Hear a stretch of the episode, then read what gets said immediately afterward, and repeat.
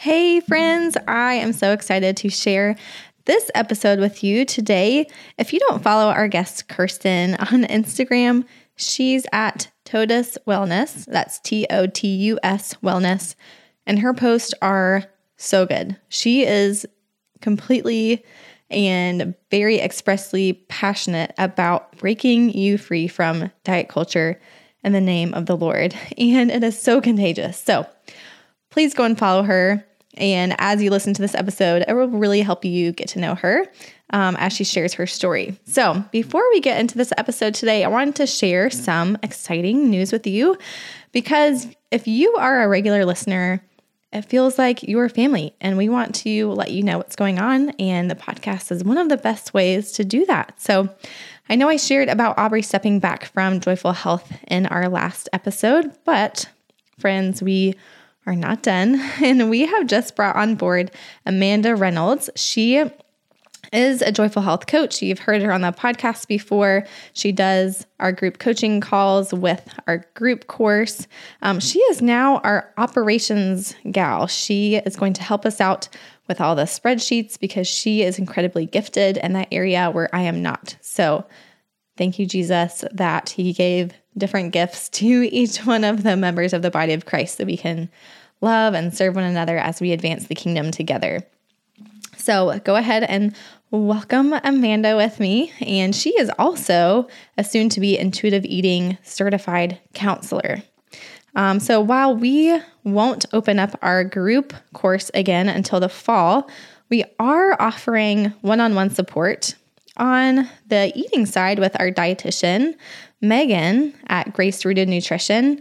And I also have two more spots for one on one joyful movement training, and those are 30 minute sessions each with me. So if you need help in those areas before the course, we are going to offer one on ones all year long just to make sure you get the support that you need.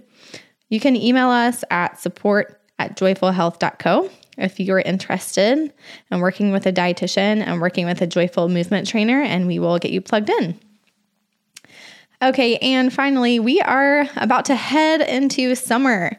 Um, summertime is great because we get a break from some of our usual activities and curriculum. Um, and if you're looking for some great summer learning ideas to do on your own, we do have two courses that can be done in your own time or in a group of your own. The first one is our Body Blessings mini course. This will help you get reconnected to your body and really get to understand how God sees you. So, in that course, we have 10 videos that go along with our Body Blessings Journal, which you can get on Amazon. And those videos also have transcripts, so you can have that screen free learning time. We have printable resources like hunger and fullness fridge charts, um, biblical feel wheels. I like to put those up in the kitchen just to be able to connect our emotions with how we're feeling and what we need. Um, the other resource that we recommend if you struggle with anxiety and information overload when it comes to your health is our Aligned course. So, this video series accompanies uh, my seven week devotional guide called Aligned Returning to God's Perfect Peace in an Anxious World. And so, this is a great option to do on your own, or really, I recommend doing it with a group of faith centered friends because things are so much more enjoyable and doable when we do it with each other. All right, you can find all of those resources at joyfulhealth.co. Okay, let us know if you have any questions about any of the above. And I can't wait for you to listen to this episode. I hope you enjoy it.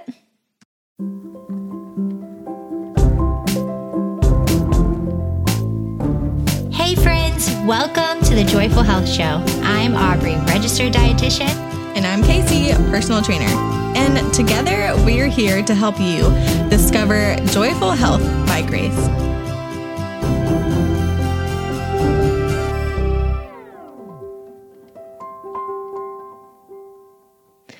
Hey everyone, welcome to the Joyful Health Show.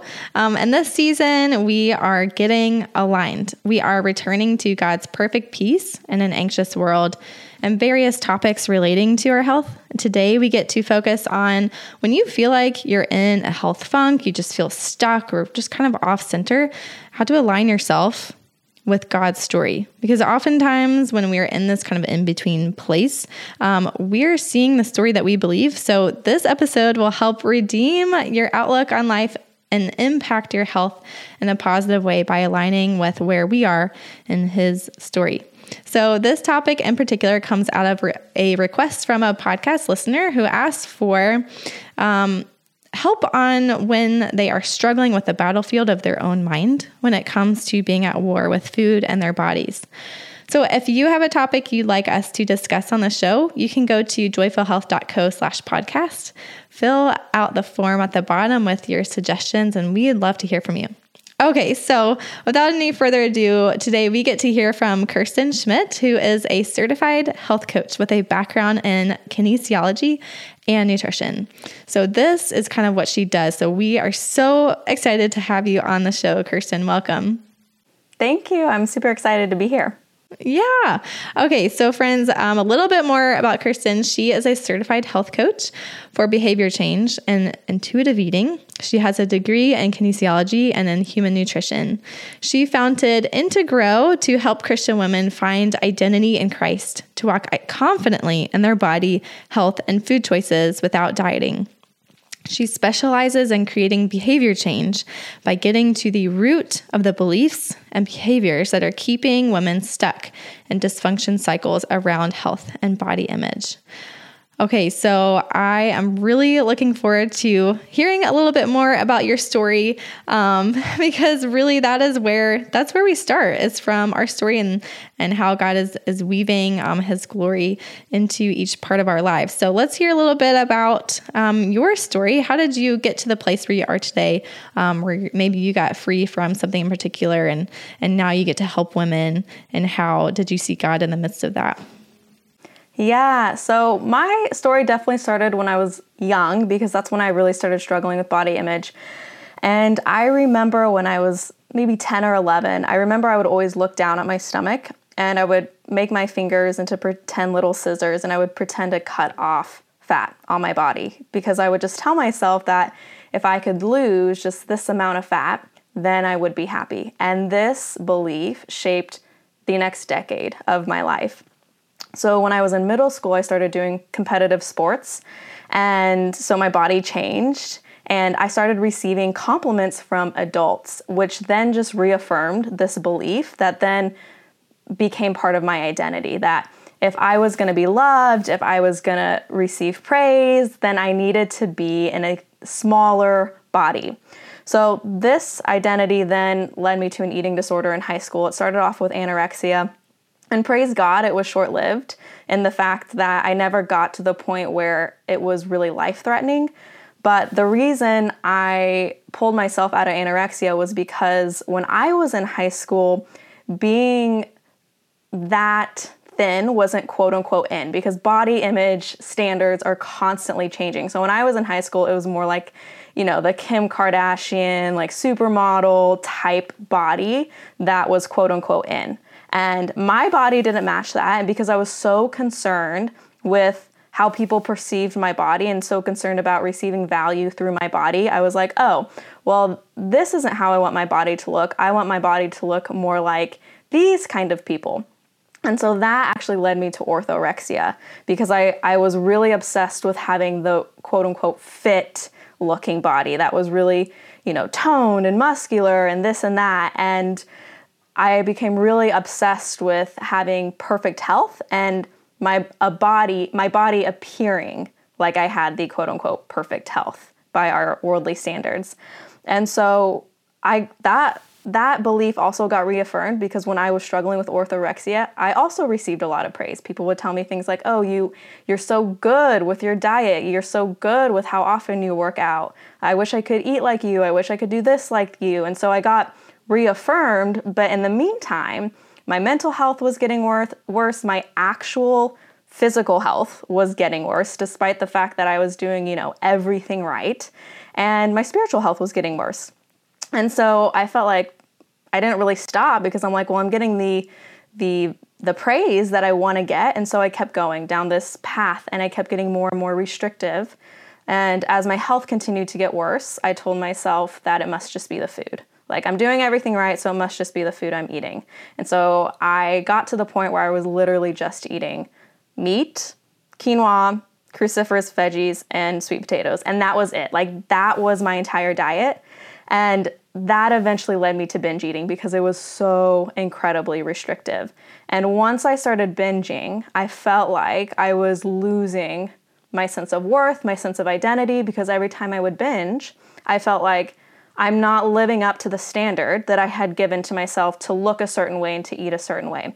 And every time I would binge, it would send me into that typical shame and restrict cycle. I mean, I would binge over the weekend, Monday would hit, and almost always I would start Monday off with some kind of like bone broth fast where I would just drink bone broth all day. Like that was my way of trying to make up for the weekend of binging. And I got to this point where I really just hit this all time low because my health continued to get worse. I had horrible gut and hormonal issues.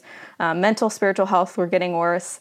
And in that low place was where God started to reveal idols in my life to me. And He started with just revealing to me that my body was an idol at that point. And so I first started working on healing my relationship with Christ and with God and finding identity in Him. And at the time, I was also getting my degree in nutrition and kinesiology, which actually, for a while, made my eating disorder worse because now I had all this information around how to track macros, how to create the perfect workout program. So it actually made it worse for a while because I was looking through it, looking at that through a lens of becoming you know, perfect. And he led me to wanting to become a health coach. And I really believe he led me to the program that I ended up going through because the program I went through focused less on like what you're supposed to, you know, be eating and more on behavior change. So, like this idea that our identity and the story we tell ourselves subconsciously is actually what causes us to self sabotage, which is essentially when you know what to do, you know what your goals are, you just can't get yourself maybe to follow through. And it might be because, like for me, my goals were just not good goals. They weren't aligned with God's purpose for me. And so that was causing me to self sabotage. So there's, we'll talk more about it, but there's a lot of different ways you can self sabotage. And I mean, you can have the absolute best health advice in the world. You can have even the best intuitive eating advice in the world. But if you can't put it into action, then what good is it? So God met me in that place in that all time low and just kind of started through his perfect timing revealing things to me, um, certain education, and I also started seeking help as well, just kind of was laid out well. I still struggled in healing myself, but it, um, it was all laid out in a, in a nice way for me to get to where I am today. Yeah, that's really that's so important. I love um, how the Lord kind of stripped away the idols of body and and even behaviors at first because you found value in having these certain behaviors that um, the world praised. Um, and then starting to see kind of the deeper the deeper roots of that. And um, and sometimes we we don't really have words for some of those like uh, those like miss that feeling of misalignment of you you know you mentioned how your health was actually suffering. Your overall health was suffering for your healthy behaviors that you were um, that you're engaging in. And so so i feel like and and why i wanted to use this word of like when we feel like we're in a health funk um, we know that something is not right. We know that something is off center. We know that God has better for us. we we may know it in our mind, but um, we don't know it with our heart and with our bodies, and so things are just are not aligned. Um, so you talked a little bit about that self sabotage, and what can you say about like how what what was the story that you were believing, and then um, what was maybe the story that God had for you, and how did He start aligning that for you? Yeah, the story that that I believed ultimately was that I had to find worth in this world, and that it was up to me, and that I was broken, and in order to fix myself, I had to do it myself, and I had to seek control um, I had to seek the world, and God really revealed to me that it's it's not about what I can do, it's about what he can do. And that once I actually surrender all of these desires that didn't align with his desires, that he can show me the love, like the unconditional love that I had really been searching for. The showing me like where my worth lies, where my identity lies. I was trying to find all those things in the world and it it showed up in in my what I would say like my safety or my coping mechanisms, which was going to body control, going to food control. Usually we cope by finding control. And so for listeners of this podcast, the way that we typically all cope is by finding that control in body or in food. And so we create a story about body and about food and about health to f- in an attempt to find control, to find safety, to find belonging, to find worth, to find love. And God's over here kind of saying, like that's what I provide and you're not going to find it in this world. Really, really self sabotage at its root is is when we avoid healing or addressing like our innermost needs as a way to try and protect ourselves. Like it, it often does start from some kind of a wound. And that wound might have made you feel some kind of fear, maybe shame, maybe abandonment.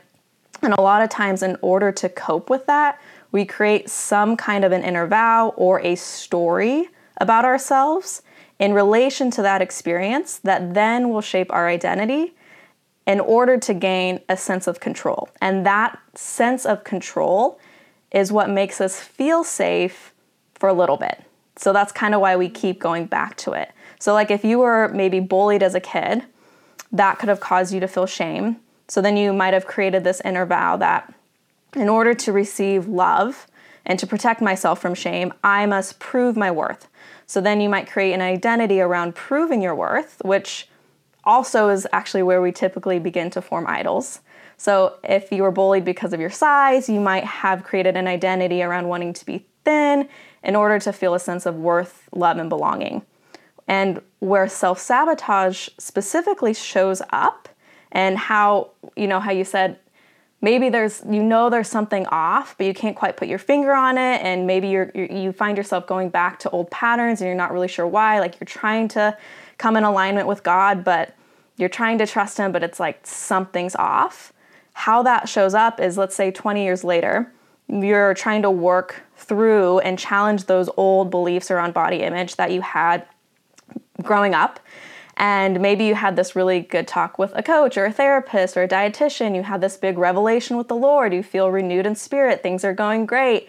And then it's like out of nowhere, you start doubting everything. You wake up, you look in the mirror, you hate what you see, you start falling back into old thought patterns and it's like before you know it you feel you feel like you're at square one.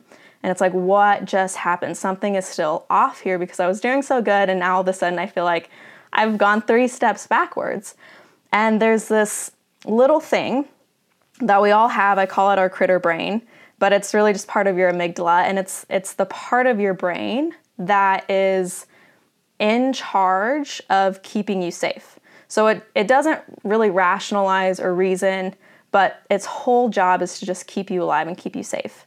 And physiologically, self sabotage is a protective mecha- mechanism. And our critter brain is where all of these underlying beliefs are held. And these underlying beliefs that we create our story, not God's story, in, are typically based on our interpretation of some kind of past experience that we have.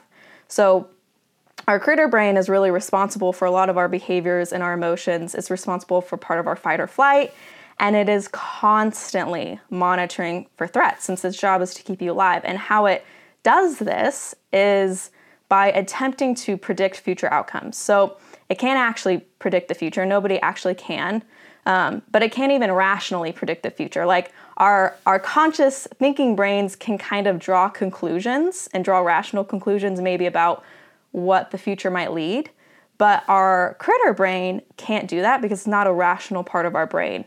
What it does is it bases our future off of our past, off of our interpretation of past experiences. And that is where we create our story. That is where we create our limiting beliefs. Because our interpretation of an experience is typically emotionally driven. And so the conclusions that maybe you draw from that subconsciously, they're not typically an accurate representation of, of reality. And they create like a subjective experience that we then give significance to.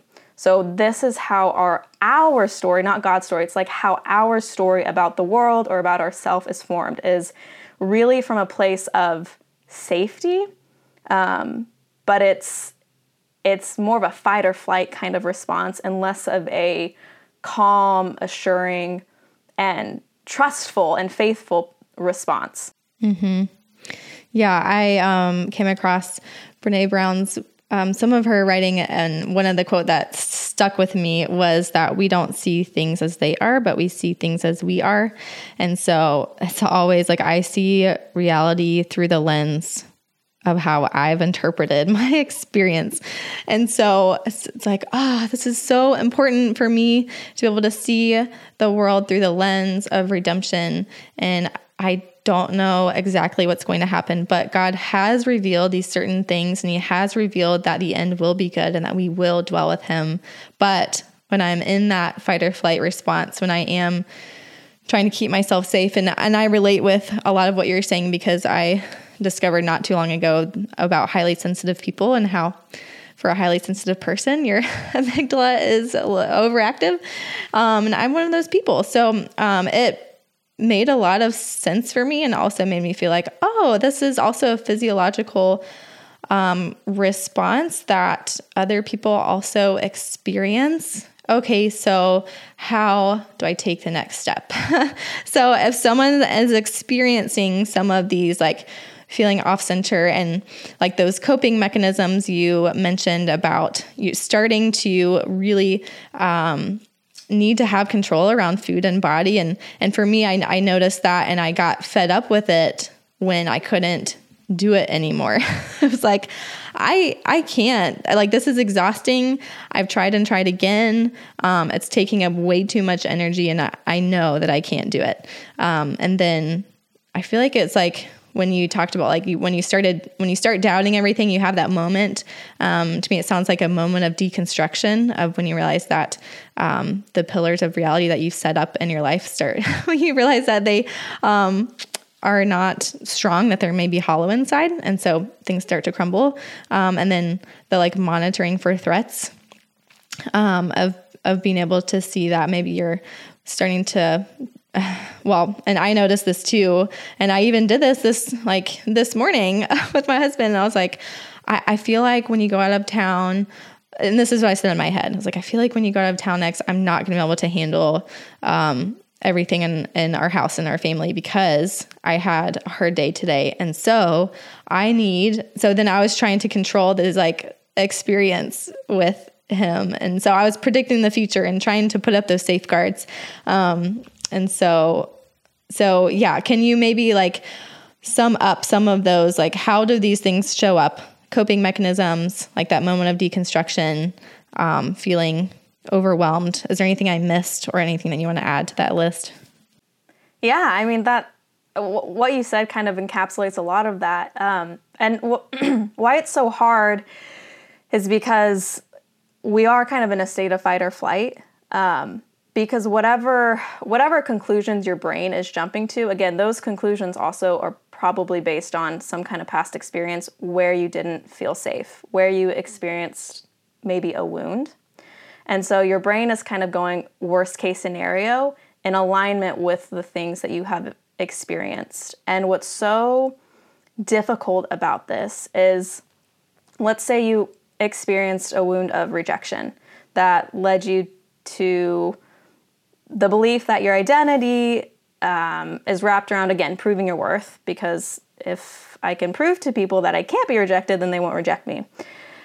Anything that challenges that belief that I'm rejected, so I have to prove to people that I'm worthy so that I don't, so that I'm not rejected, anything that goes against that will actually be seen as a threat from your critter brain.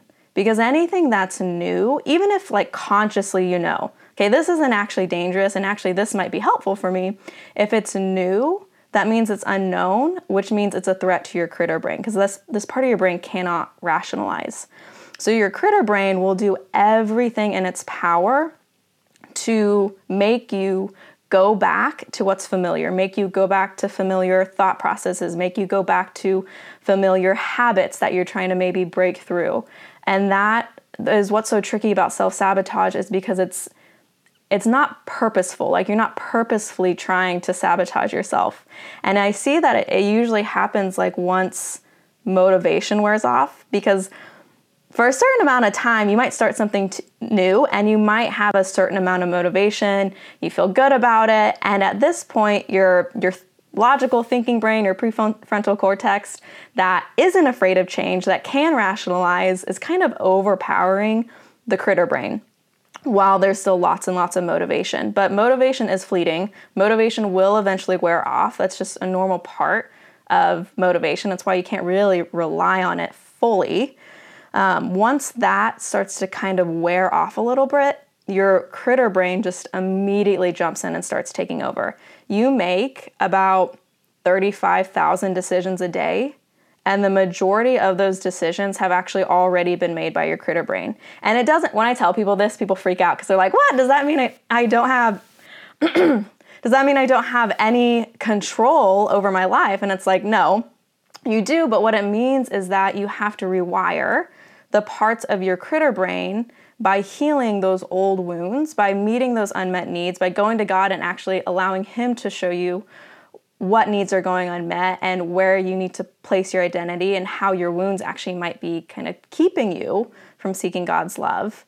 And that is how we can prevent ourselves from constantly wanting to step back into safety because your critter brain would rather choose a very comfortable and familiar solution than change for the better. It's why you consciously know, oh, I, I really want to do intuitive eating and, and it's really great and I'm trying to heal my body image, but then it's like there's this whole other side of you that is seeding doubt, that is trying to pull you back, that is trying to say, nope, this is this isn't good, this is unfamiliar territory. Um, it's why you might know you should trust your body, but you feel like you can't. It's why you know you should fully trust God, but at times you feel like you really don't. It's why maybe if you've tried to start a mindful eating practice, but you keep coming up with all these excuses as to why you're too busy or today's not a good day, and you never are able to implement it, it's not maybe because you're actually too busy. I mean, maybe you are. There's lots of really busy people out there, but more than likely, it's that your critter brain has already decided that mindful eating is change or that you can't trust people, which means that it's a threat. And so now you're just coming up with reasons to rationalize that. And so you come up with I say excuses and I say that in a very gentle way, but that, that's kind of what it is is all these reasons why you aren't going to follow through maybe with what you've said you would follow through with. And it, it's not a conscious activity. So I'm not trying to say put blame on things or say that this, you know, these excuses are bad and it's all your fault. Like it's very much a subconscious safety response that you're just moving through. Mm-hmm. Okay, so um, moving into some of the more practical things of okay, we can't. There's a lot of things we can't control, and you know, it is God's grace that we don't have to make. We don't have to consciously make those thirty-five thousand decisions. um, so, how can we allow God to rewire our brains? How can we start going to Him to meet some of those unmet needs? What's the first step that someone can take, or maybe what's something that you, um, like the method that you kind of take your clients through of how to go about doing that? Yeah. A big part of this is to recognize when you might be self sabotaging, but also to recognize that this isn't just a battle that you have to overcome that like at its roots it's also a spiritual battle.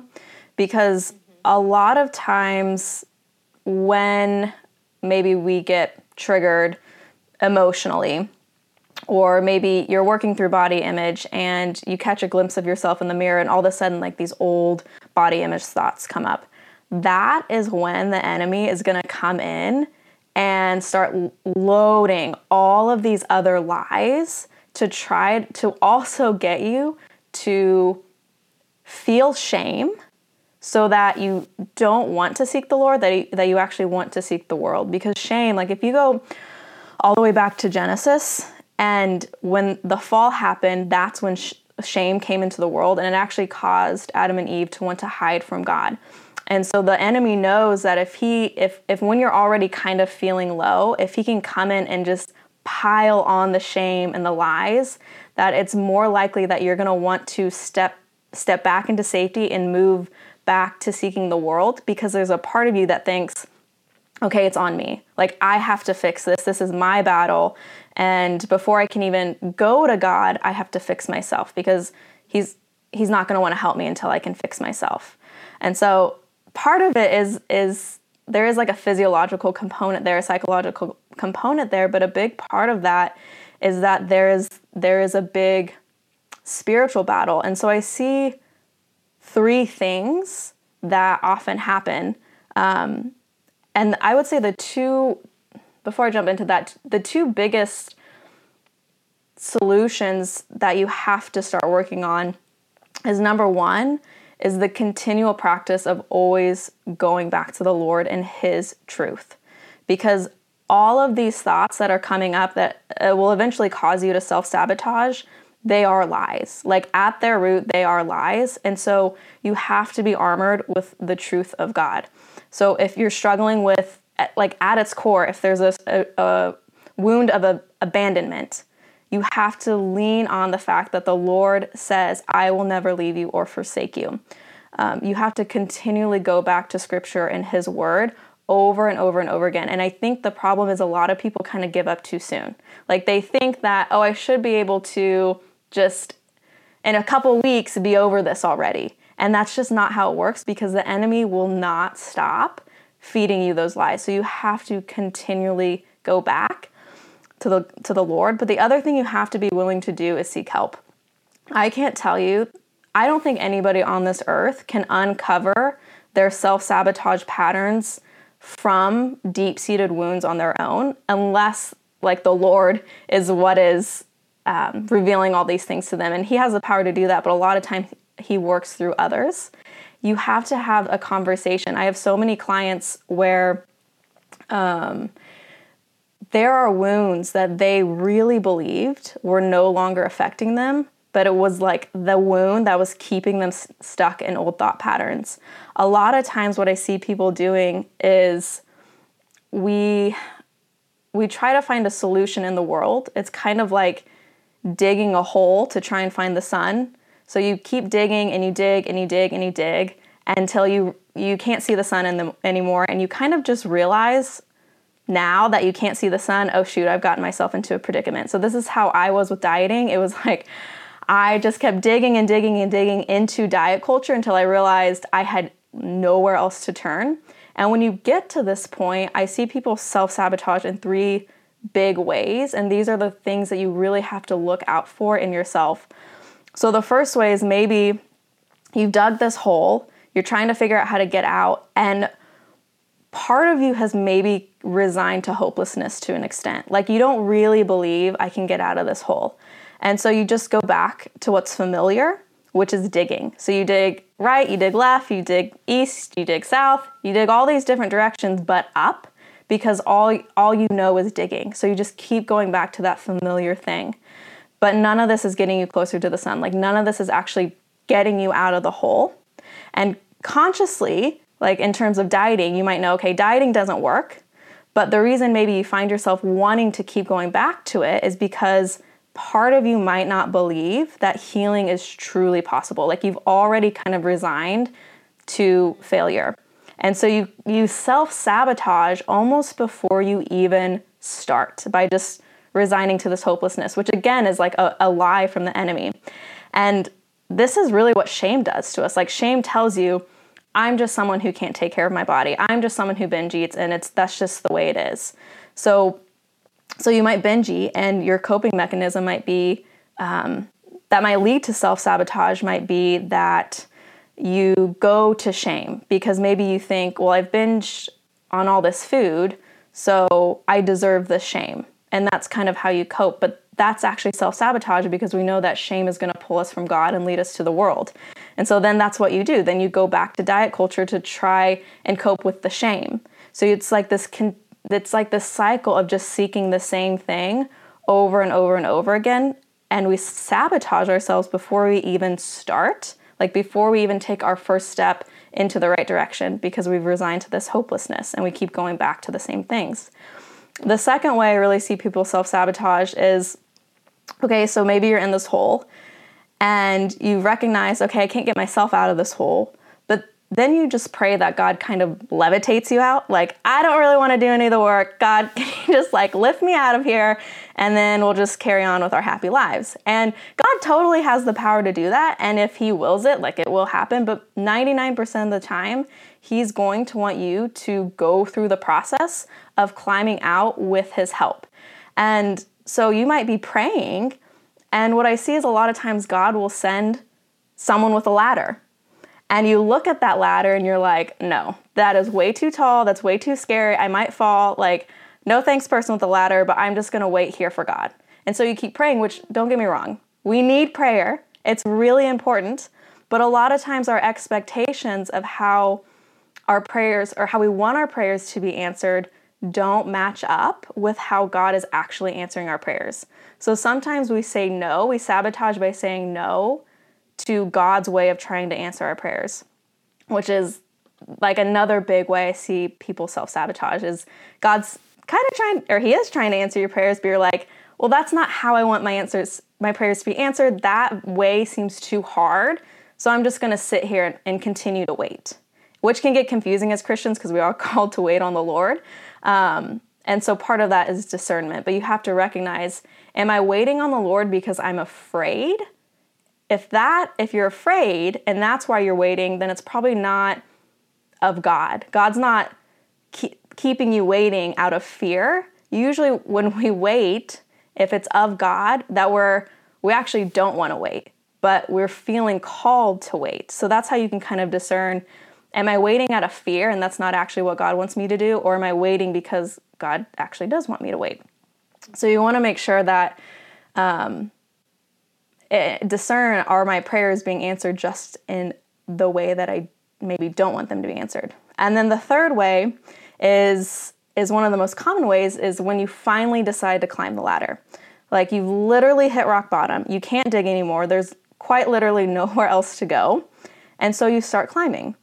But as you start climbing, your hands are going to get sweaty, your legs are going to get weak. You haven't seen the sun in so long that it actually burns your eyes, it burns your skin. And this is when the enemy is to come in and he's to start whispering, you know, that hole really wasn't so bad.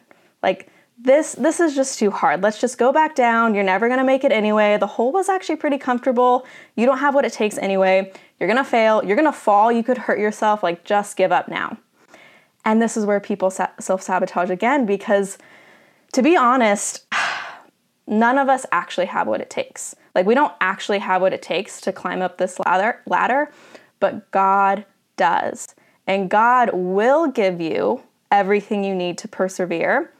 When the sun is so bright you can't see, He's going to guide your step. When the enemy is feeding you lies, He's going to give you the truth. When the enemy is like trying to weigh you down, God will lift you up. He's not going to levitate you out more than likely, but He's going to give you what you need to persevere. And eventually you will climb out of that hole. So, when those lies are being fed to you, you have to go back to if I persevere, if I keep going despite all these hard things that are happening, God is going to eventually lead me out of this hole and I will get to the top. And so you have to be open to leaning on the Lord, trusting in the Lord and His strength to get you out, but also noticing when God might be working through others, like this podcast that you guys are doing, how He might be working through others to also help lead you out. Like we we are definitely called to serve, but if we were all called to serve but never to receive service, then there would be no one to serve. So there when it comes to serving, there is a mutual self-giving. So I know a lot of Christians, especially women, struggle with receiving the gift of service, but like that's part of it. So you have to be open to receiving God answering your prayers through others as well and leaning on others, but knowing at, at your core that God is the one that's going to give you the strength to climb out. Yeah. Okay. So I love that. And also, I was thinking of like, okay, there's no fear in love. Perfect love casts out fear. Um, it is very humbling to receive help because you have to acknowledge that you need help. so um, it is, you know, sometimes, and I've, the Lord has had to humble me in so many different aspects of saying, you can't do it all. I made you to not be able to do it all. You're limited so that you can be in relationship with me and with others. That's why I asked you to love me and to love others. So, um, so you know, I, I have learned that in my own ways too. So, just to recap um, a little bit from this episode is when you kind of notice that you're in a funk, you are not where you want to be, um, you're not doing what it is that you know that you want to do, is to start becoming aware of that. Um, and that can be through coping mechanisms. It can be when your motivation wears off. It can be when you're feeling overwhelmed. Um, and then to be able to to be able to start with like that whole that like whole metaphor um, of be able to to seek the Lord and to seek help. So, Kirsten, is there anything else that you would like to leave the listeners with when it comes to um, them? They're feeling the pull of that sun, of that light of, of enlightenment, of truth. They know that that's what they crave because that has been planted in their heart. So, um, is there anything that you can leave that listener with before we go? Yeah, um, I probably two things that maybe might be a little bit more practical because if you're in a place of like, okay, I know I need help, but like, like how do I even know if I'm self sabotaging or how do, how do I recognize this? Um, ask yourself some questions. Like if if you feel like you're constantly more aware of what you don't want than what you do want, like you're constantly thinking of all the things you don't want rather than what you do want from your life, that could be a sign that you're self sabotaging or operating from this place of fear. If you are spending more time trying to impress people than trying to align yourself with God, that's a sign that you're self sabotaging. If you want to seem okay, if you want to attempt to manage everybody's expectations of you, but inside you feel like you're crumbling, that's a sign of self sabotage. If you feel like you'd rather be approved of than be happy, or you feel like those are the same thing, like to be approved of is to be happy, again, that's all of these are signs of self sabotage. So ask yourself questions, like deep questions about what it is that you want. Are you afraid of your emotions? Are you afraid of failing? Are you are you treating your coping mechanisms as the problem? Like are you saying my cravings are the problem rather than trying to get underneath why might it be that I am struggling with binge eating? Um, if you're constantly just looking for the magic bullet, all of these things are ways in which we self sabotage on a subconscious level because we're we're looking at things and from the wrong perspective or we're headed in the wrong direction.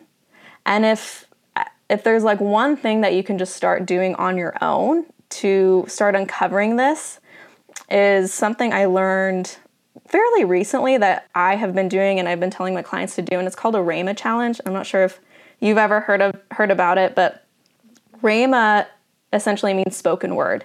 And so what you want to do is you're going to write down one lie that you believe about yourself that you know is keeping you stuck in old patterns and you know it's a lie but you feel like you can't overcome it.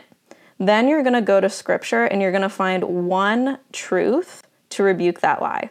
Like, where in scripture does it say basically the exact opposite of this lie that you feel? And you're gonna pick a piece of scripture. If you wanted to pick a couple, you can, but probably just stick with like one to two. And every single day for at least a week, you say that piece of scripture multiple times a day out loud to other people. It's so important to have these tools in your back pocket because when these lies come up, we have to, one of the ways we have to fight these lies is with the truth through scripture that God has given us. That's it, like that is exactly what Jesus did when the enemy was tempting him in the desert when he was fasting for 40 days. He's like, "Oh, if you're really the son of God, you know, turn this turn these stones into bread."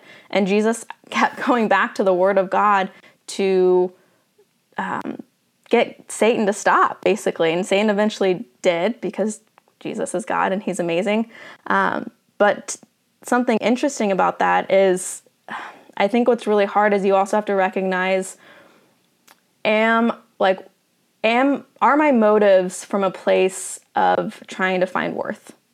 Because when Jesus one of the reasons Jesus was able to overcome Satan aside from the fact that he was perfect um, is that he at his core knew who he was. Like he knew what his identity was. And so when Satan was telling him, hey, if this is really who you are, then prove it, Jesus knew he didn't need to because he knew who he was. So if you're if you're a mom and your entire identity is wrapped up in being a mother and that's where you get all your worth from, when you go out into the world and you see all these other moms being moms, you're going to think, "Oh, I need to be like her. Oh, I need to be like her to try and prove my motherhood, to prove that I'm a good mom. But if your identity is wrapped up in Christ as a whole, and you, it doesn't mean you're not a mom, like you're still a mom, but if that's where your your identity comes from and that's where your worth comes from,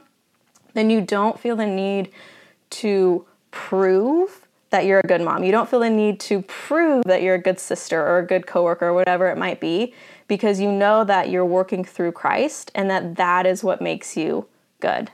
Um, and that that one thing, that truth, is what leads us away from self sabotage because it's the trying to prove ourselves that usually leads us into self sabotage and seeking the world. Yes, amen to that. Um, be in the word. Um, I wish we could be able to talk about kind of all of these promises that can combat those truths. Um, like resist the devil and he will flee from you, just like he did with the Lord. It's the same promises that were given to Jesus that we we are given as well in Scripture, and we are given His Spirit. And so um, that is really exciting and hopeful news. Um, can you tell us where we can find you, connect with you, um, and then would you do the honor of praying for our listeners? Yeah, of course. So you can find me on Instagram or Facebook. Instagram, it's totus underscore wellness, T O T U S. And then Facebook is my name, Kirsten Schmidt. Um, you can find me there. I have a, a Facebook group that you can join. Um, and then I also have some free resources. I just launched actually a body image mini course called Imago Dei, and I think that'll be linked down in the description. So there's lots of ways you can find me my website is totuswellness.com.